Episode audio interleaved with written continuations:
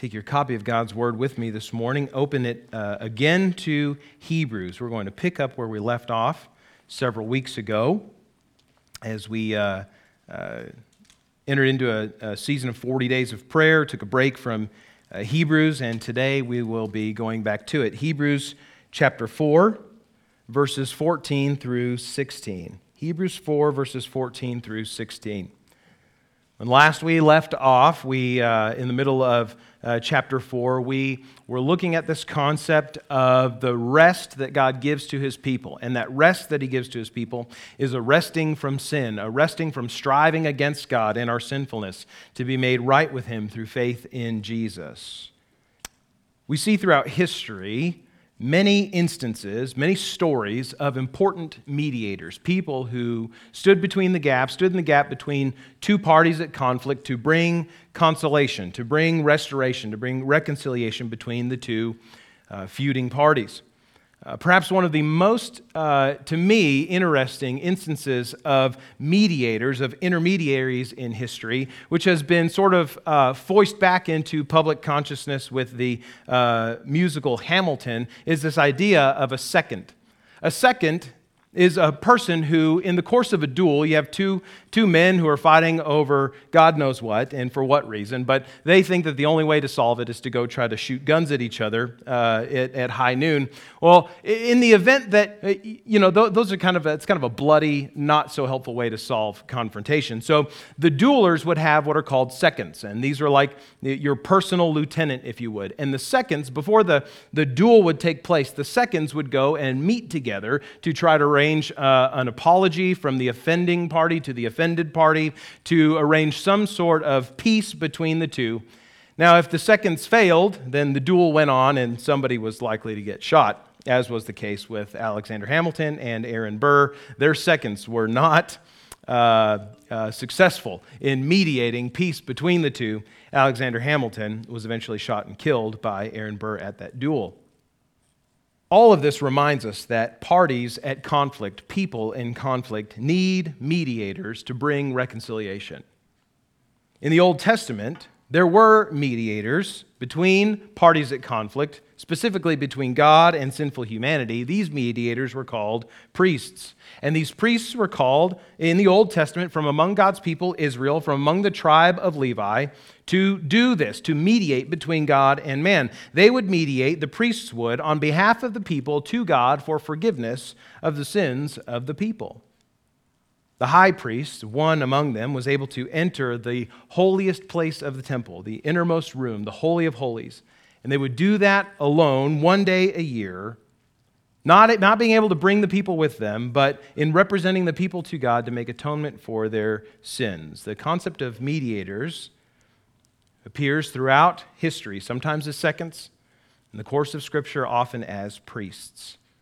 In Hebrews chapter 4, verses 14 through 16, the author of Hebrews introduces us to, and, and will continue to speak about for the next several chapters of Hebrews, the priestly ministry of Jesus, the mediatorial ministry of Jesus Christ. Jesus is, the author of Hebrews shows us, the divine, human, he's the God man, great high priest who brings us without inhibition, without anything holding us back, into the presence of God. The main idea that we are working with this morning that we will see in the course of Hebrews is this that Jesus brings us boldly to God, the author of Hebrews wants us to know. Jesus brings us boldly to God. And coming to understand this from God's word, I would hope that we would, as a result, be confident to then approach God as individuals through Jesus for great needs, to approach God for big things, and to let us confidently call others to faith in Jesus, who has the capability of leading them boldly to God as well. Stand with me, would you, if you're able, as we honor God by reading His Word, Hebrews chapter 4, verses 14 through 16. The author of Hebrews, the inspiration of the Holy Spirit, continues his sermon like letter to Jewish converts to Christianity, saying this Since then we have a great high priest who has passed through the heavens, Jesus, the Son of God, let us hold fast to our confession. For we do not have a high priest who is unable to sympathize with our weaknesses, but one who in every respect has been tempted as we are, yet without sin. Let us then, with confidence, draw near to the throne of grace, that we may receive mercy and find grace to help in time of need. May God add blessing to the reading of his word. You may be seated. Jesus brings us boldly to God. There are several things that we learn about Jesus in these three short verses and about his priestly ministry. The first is this from verse 14 that Jesus goes where human priests cannot. Jesus goes where human priests cannot. These verses, 14 through 16 of chapter 4, actually refer back to Hebrews chapter 2, verses 17 through 18, where there we read the author of Hebrews saying, Therefore, he, Jesus, the Son of God, had to be made like his brothers in every respect, like human beings, so that he might become a merciful and faithful high priest in the service of God to make propitiation for the sins of the people. For because he himself has suffered when tempted, he is able to help those who are being tempted. And then over the course of chapter 3 and the first part of chapter 4, there's a little bit of a digression in the author of Hebrews' argument. Now he's back to the priestly ministry of Jesus. He mentions here in verse 14 that Jesus is not just any sort of priest, he's a high priest. And he's not just any sort of high priest, he is a great high priest. He is a great high priest, and as a great high priest, he surpasses the abilities and the capabilities of every high priest of Jerusalem before him and even in his own day. The high priest, as we said before, was the one priest among all of the priests in Israel who was able to enter into the holiest place of the temple to make atonement for himself, for his own sins, and for the sins of the people, to present the blood of the sacrifice for sins to God in that holiest of places. Jesus, though, does not enter into rooms of earthly temples as great high priest. But as verse 14 says, he passes straight through the heavens to the very presence of God. He goes where human priests cannot. There is much uh, in, in this one short verse, uh, verse 14 of chapter 4, about the Day of Atonement, Yom Kippur, in the Jewish calendar. And, and that will be more fully described and kind of laid out for us further on in Hebrews. So I won't spend too much time talking about it here today. But this is significant. It is significant that Jesus does not go into a room in the temple, but into the heavenly places, to the dwelling place of God, because Jesus goes into the very presence of God the Father as our priest. Moses could not do this at Sinai, the priests could not do this in the temple. But Jesus can do this because he is fully God and fully man. He is as God, as divine. He is entirely righteous. As the Son of God who, who displays all of the glory of the Father, who is the exact imprint of the character of God the Father, Jesus has unparalleled access to the Father. He can go where priests cannot. And since Jesus goes where priests cannot, because he is the Son of God, there is good reason, the author of Hebrews says, to maintain the confession that Jesus is indeed the Son of God that he is the Messiah, that he is the hope of salvation for Israel and for the nations. We can hold fast to this assertion because Jesus is who he says he is. We can hold fast to the assertion that Michael Jordan is the greatest basketball player of all time because he won six championships in eight years, because he proved it. We can hold fast to our confession that Jesus is the Christ, that he is the, Messiah, because he passed into the heavenly places, into the presence of God. He proved it.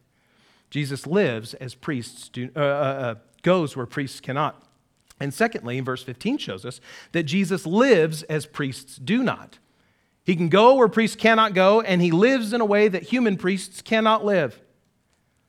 There may have been some Jewish converts to Christianity in the first century among the Hebrews to whom the author of Hebrews is writing this letter, who may have been concerned, may have been worried that because there were no priests in Christianity, that their access to God was somehow hindered. Who is going to go to God on our behalf? Or there may have been some concern that Jesus, being divine, was somehow not able to understand the struggle of everyday Christians, the struggle with sin. Certainly, in their former lives as Jews, they had human priests who knew well the struggle of temptation. They knew the pain of sin. They knew the need for rescue that all people had. And these human priests were able to uh, appropriately make the case for human beings before God, asking for his mercy. Could Jesus do this? Some may have been wondering. Jesus is fully divine. He is fully God. It's why he can go into the heavenly places where priests cannot go. But Jesus is also fully human. This is this concept that theologians call the hypostatic union, which just means that, that Jesus is fully God and fully human without any division between the two. He is the only 200% man. In this sense, because Jesus is fully human, he is like us in his humanity. Jesus shares much in common with us as human beings. The full humanity of Jesus made him, as he was incarnated, as he took on flesh in that baby in Bethlehem, growing into a man in Galilee. His humanity made him susceptible to suffering because he lived in a world that was corrupted and broken by the sin of humanity. Also, his human nature is not, uh, it's not fake, it's real. It's not, it's not pretense, it's not, a, it's not an illusion, but a reality. Jesus really did experience pain. He really did experience suffering. He really did experience temptation from the world outside and even from Satan himself, as we read in Matthew chapter 4. Jesus suffered even to the point of dying a real death. There is no part of the human experience that Jesus did not share with us except one. And this is how Jesus is not like us. Jesus is like us in his humanity, but he's not like us in his divinity. The full divinity of Jesus makes him, in many ways, different from, from, from us. But the way that he is most different from human beings is this he is sinless. The author of Hebrews says in verse uh, 15 We do not have a high priest who is unable to sympathize with our weaknesses, but one who in every respect has been tempted as we are, yet without sin. The divinity of Jesus ensures his ability to be tempted by sin, to be tempted to sin, to be tempted by Satan, to rebel against the Father, and yet to be totally able to say no. His divinity assures that he will not sin. But at the same time, his inability to sin does not make his temptation illusory, doesn't make his temptation fake. Jesus really was tempted by Satan, really was tempted by other things in the world, and yet he resists all of it sinlessly. There's not another mediator, there's not another intercessor, there's not another second between God and man like Jesus. He is the great high priest for the fact that he not only perfectly reveals the, the will of the Father and the person of God the Father to us, but that his sinless righteousness is given to us so that we can go to the Father through him. Jesus lives sinlessly as other priests do not. And because of that, he is able to take us with him places we were previously not able to go. Which leads us to verse 16 and this truth that Jesus takes us where priests could not. Right? Jesus goes where priests cannot. He lives as priests do not, and he takes us to places that priests cannot. Because Jesus goes where sinful man cannot go to make sinless intercession for them all who confess Christ as Lord have no need to fear entering the presence of God alongside their Savior. Verse 16 says, Let us then with confidence draw near to the throne of grace so that we can receive mercy and find grace to help in time of need. Because sins have been dealt with in Jesus in his death for us, and because his righteousness has been imputed, that means given freely and placed upon those who trust him then all who are in Christ have great confidence to approach God's throne of grace. In the presence of God, then there are access. There is access to his divine mercy. There is access to his well timed grace to help. That's what grace to help in time of need means. That God gives grace at just the right moment for whatever we may require. Our greatest need, however, mankind's greatest need, is first for restoration to God, to be right with Him. Because in our sinfulness, we have broken fellowship with God to seek our, our own way, our own authority in life, rather than His will and His desire for us. Our greatest need is to be right with God, to have that relationship fixed. And restoration with God, that great need that all of us have, is received as a gift of His mercy and as a help in the face of the terror of sin and judgment for unrepentance. And we receive that grace confidently through Jesus, who takes us where priests cannot. So, Jesus goes where priests cannot, he lives as priests do not, and he takes us to places that priests cannot take us. What does this mean for us today? 2020. It means for us first that your faith, Christian, in Jesus is worth standing on. It is worth standing on. Scriptures claims that Jesus was a divine human priest alone, simply saying that Jesus was this God man who makes intercession. That claim alone, without evidence to back them up, is, is pointless. Our confession that Jesus lived, that he died, and that he rose again, however, is not without evidence. So our claim that Jesus is Lord, that he died for sins, that he rose again, is a well founded claim. The, the very fact that there's no serious historian in all the earth today who doubts the existence of Jesus the fact that the New Testament is so consistent in its content across centuries of transcription, of copying from one person to another, one copy to another, that even the, the first century historian Josephus, a, a Jewish historian who did not believe in Jesus as Savior, that even Josephus would repeat the claims of the apostles that Jesus was raised from the dead. All this and more causes us to have to grapple with the realities of our faith. And as we grapple, what we find is that we have a faith worth standing on. We have a faith that holds up to scrutiny.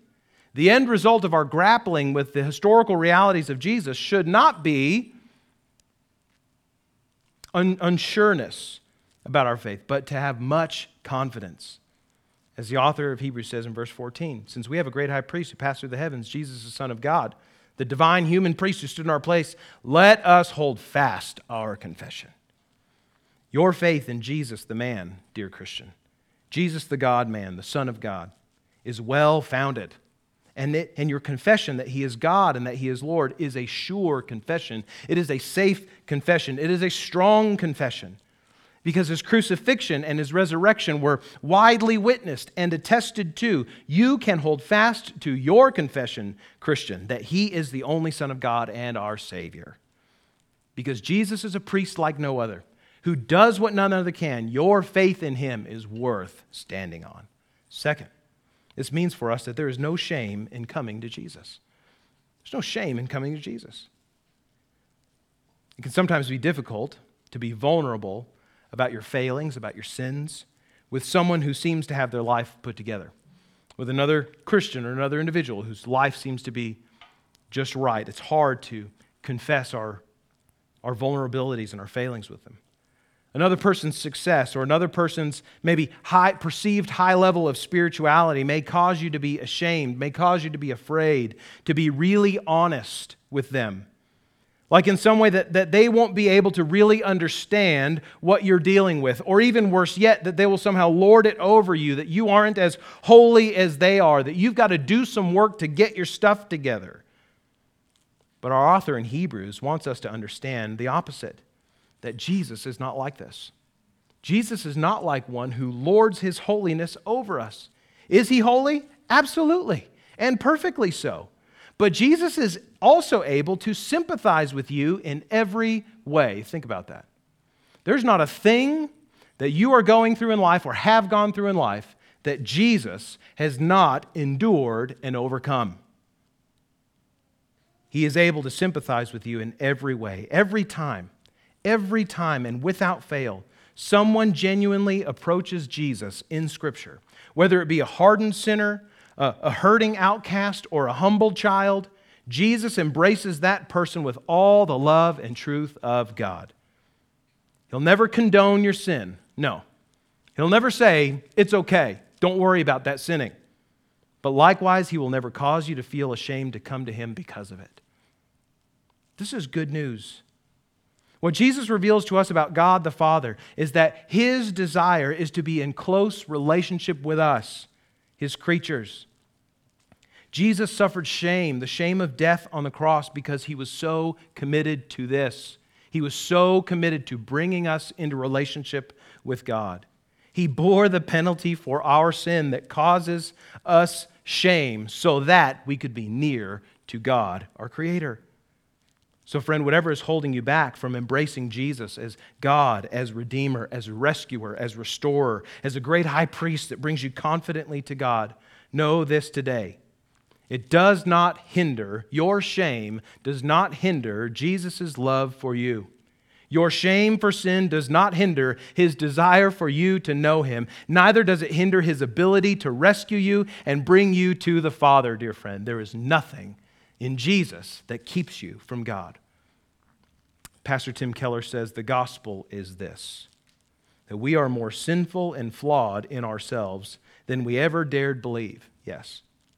But at the very same time, we are more loved and accepted in Jesus Christ than we ever dared hope.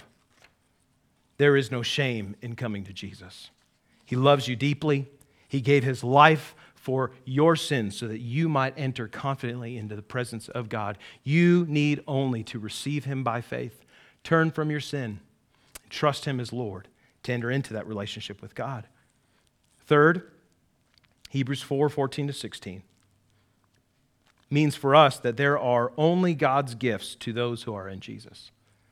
There are only God's gifts to those who are in Jesus. You're the only person who has the boldness, who has the gumption to wake a mighty king in the middle of the night to ask for a glass of water is his son. Because of their father son relationship, because it supersedes their king subject relationship, there is great confidence to ask for small things of a great king. Because he's not just a king, he is to the prince a father.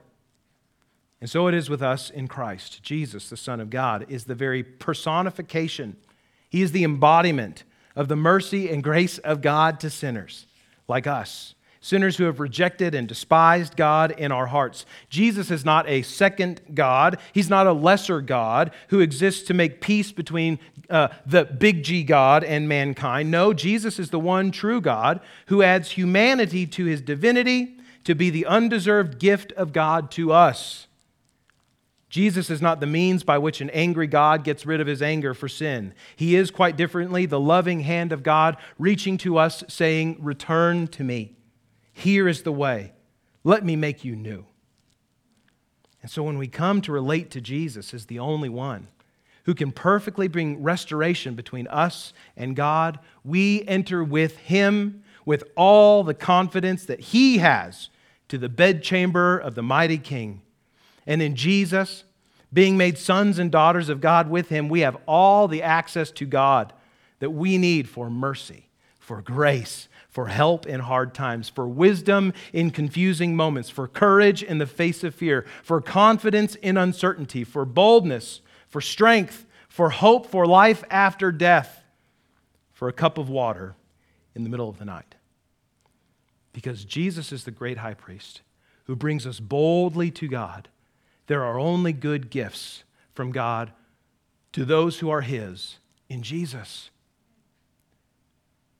mature Christian, this is not just good news for those who don't know Christ yet. This is good news for you. For you who are growing in Christ, for you who continue to walk in Christ, it is good news to know that Jesus has brought you with confidence into the very presence of God by his death and resurrection and your faith in him. Not just to save you from your sins when you were six years old and walked an aisle and prayed a prayer with a pastor, but to give you all that you need for life and godliness today and every day. So come boldly to God through faith in Christ, through trusting Him, our great high priest, who lives to make intercession for us, who brings us with confidence to the throne of grace, so that we can receive mercy and find grace to help in time of need.